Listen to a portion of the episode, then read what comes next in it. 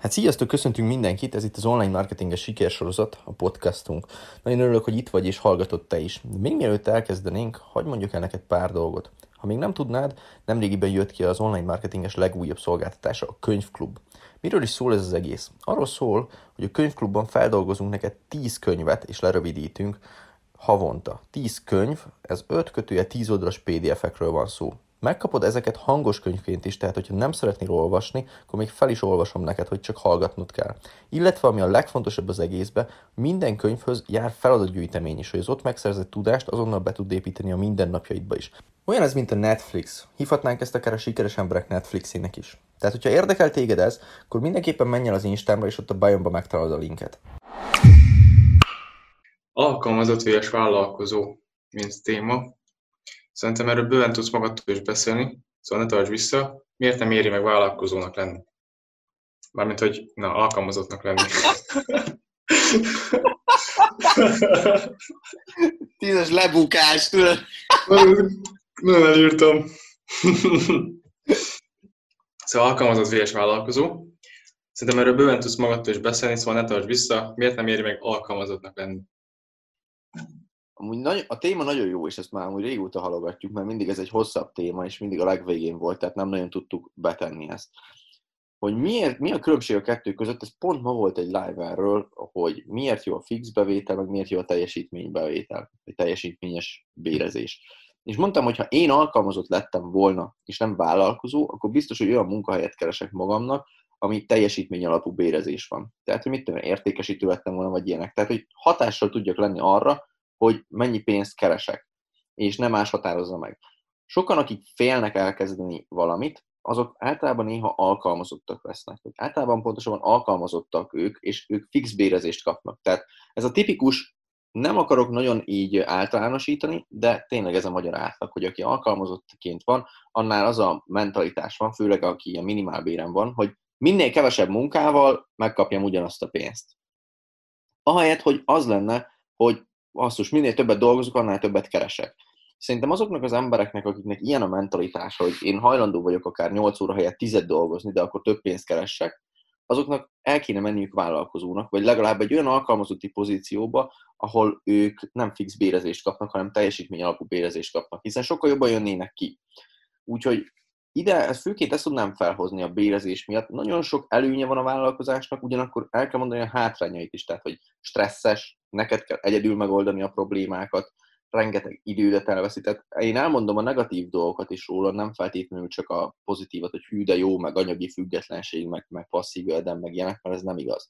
De ugyanakkor egy óriási szabadságot kapsz mind az időt felett, és előbb-utóbb mind a pénzet felett is tehát csak az nagyon veszélyes, hogyha egy olyan ember, aki alkalmazott beállítottságú, elmegy vállalkozónak, és ott szabad lesz az ideje, tehát ő ossza be magának az idejét, akkor az egy óriási nagy veszély is, mert ha rosszul ossza be az idejét, akkor nagyon gyorsan csődbe tud vinni egy vállalkozást, és magát is padlóra tudja tenni. Tehát én azért nem mondom azt, hogy mindenki vállalkozó hajlamú, viszont úgy gondolom, hogy a vállalkozás igenis tanulható.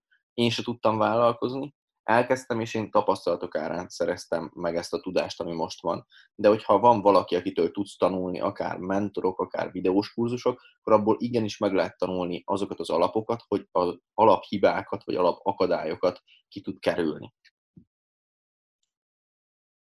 Igen. Meg soroltál pár hátrányt, azt viszont nem soroltad be, hogy mi van, ha a vállalkozás nem lesz nyereséges ugye akkor az alkalmazotti fix bér az biztonságosabbnak tűnik.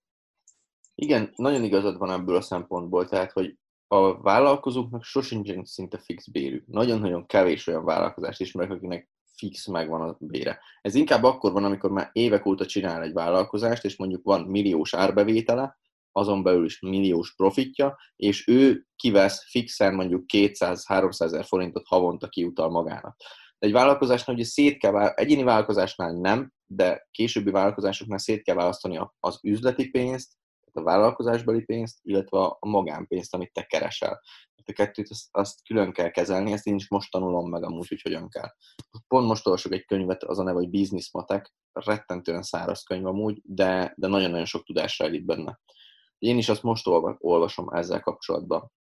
És amit mondtál, igen, tehát, hogy például aki nem vállalkozó beállítottságú, lusta, nem szeret sokat dolgozni, úgy van vele, hogy minél ke- könnyebb legyen a munka, minél kevesebb dolgot kelljen csinálni, az nem menjen vállalkozónak, mert hamar csődbe vihet egy céget, vagy saját magát is, és hogyha csődbe viszi a céget, akkor ő sem keres fizikálisan pénzt, tehát nem lesz semmi pénze. Ezért kell, tehát vállalkozásoknál is azért nagyon sok fajta van. Tehát elsőre például egy night klubot nyissál, mert több 40-50 millió, vagy még lehet még annál is több nyitni egy olyat. Hanem kezdje valami szolgáltatás alapú vállalkozást, amihez alig kell, mit tudom 100, 200, 300 ezer forint, meg a saját tudásod. És ezzel, ha még csődbe is viszed, azért nem teszed magadat padlóra, mert mit tudom, elbuktál 100 ezer forintot, na bum, lehet, hogy ez, ez valakinek nagyon sok pénz, én ezt megértem, de attól függetlenül rengeteg tudást is kap cserébe, meg rengeteg tapasztalatot ebből.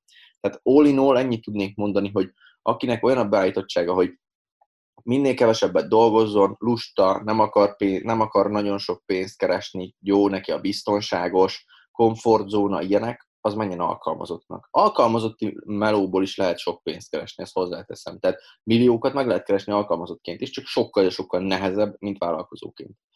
Aki meg ennek az ellentéte, tehát úgy van vele, hogy, hogy ő nem, nem a komfortzónán belül él, igenis hajlandó többet dolgozni érte, tudja, hogy képes rá, hisz magában, stb. stb. az menjen vállalkozónak. Mert ha az első vállalkozás tántán nem is jön össze, rengeteget tanul belőle, és majd a második vagy a harmadik össze fog jönni, és bőven megtérül az a befektetés, amit mondjuk az elsőnél elbukott. Nagyon jókat mondtál. Köszönöm szépen a bókokat, Ádám. Ezeket még én sem tudtam ezeket a gondolatokat. Azt akartam még kérdezni, hogy mondtál egy, egy szakmát, az értékesítőt, azt akartam kérdezni, ha nem vállalkozó lettél volna, akkor mit dolgoznál? És az értékesítőt már úgy említetted, hogy teljesítmény alapon ö, mennél el, megkeresni munkát, esetleg más, vagy volt valami más tervben, vagy ilyesmi? Hát még talán az lett volna, hogy marketingesnek elmentem volna, de ott azzal az lett volna, tehát volt pozitív meg negatív oldala, és a pozitív oldala az lett volna, hogy kreatív, és ugyanazt csinálhattam volna, mint most, csak ugye másnak, az mondjuk annyira nem lett volna jó. A negatív oldal az az, hogy az fix bérezéses, tehát ott nem nagyon van teljesítmény alapú bérezés. Ha elmentem volna alkalmazottnak, akkor biztos, hogy úgy csináltam volna, hogy magamat ismerem, hogy alkalmazotti meló, de mellette szépen építgettem volna már az egyéni vállalkozást is, és később át, átugrottam volna arra ha meg örökre alkalmazottnak kéne lennem, akkor fix, hogy értékesítő lennék, mert talán ők kapják a legnagyobb jutalékot. Mondjuk ez cégfüggő, de teljesítmény alapú a bérezés, és te mondod azt, hogy mennyit keres. Majd mondok egy nagyon egyszerű példát rá. Az a cég, ahol szakmai gyakorlaton voltam, azt mondta, hogy szívesen felvenni, vagy így célozgattak, hogy maradhatnék, maradhatnék, szívesen felvennének. Én akkor voltam, ú, nem, a számokkal nagyon rossz, rosszba vagyok, de talán 20 vagy 21 vagy 22, 21 éves voltam. 20 vagy 21, mindegy. És azt mondták, hogy 300 ezeres fizu, szintén ilyen értékesítő, kocsi, laptop, telefon. És erre szinte az összes barátom azonnal igen mondott volna. És én azt mondtam, hogy köszönöm. Már egyrészt szarul éreztem magam ott a cégnél, másrészt meg éreztem, hogy az ennél több van bennem, hogy 300 plusz jutalékért ott maradjak mondjuk pedig egy jó lehetőség lett volna. Hát igen, de is sokkal jobban jártál, vagy nem fogadtad el. Persze, sokkal egyértelműen, úgyhogy ennek nagyon örülök is, hogy akkor nem meg tudtam erre mondani. Ennyi lett volna a mai adás, reméljük tetszett, ha így van, csekkoljátok az onlinemarketing.co Instagram oldalunkat. Addig is, sziasztok!